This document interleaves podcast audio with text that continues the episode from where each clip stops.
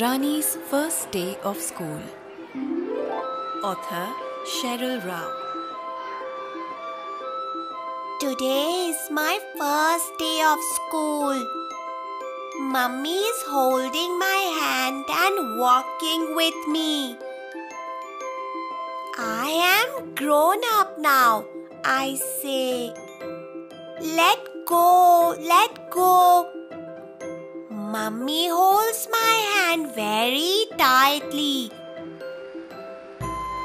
There are many children near my new school.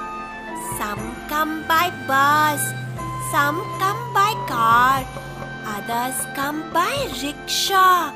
A few of them cycle, and some walk like me. When we reach the gate, Mummy lets go of my hand. She stays at the gate, so I have to go inside alone.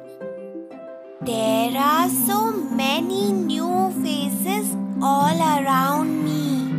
I take one step, I take another step. I look back.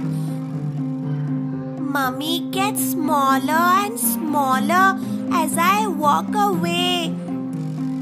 Will she disappear? I run back to her. I don't feel so grown up anymore. I hold her hand. Please don't go away. I say. Everyone but me is inside now. I am the only one outside. The teacher comes out and smiles at me. I smile back. Mummy says, Rani, I will be here when you come out.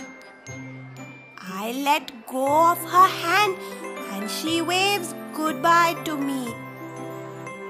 I run inside thinking Mummy will be there after school.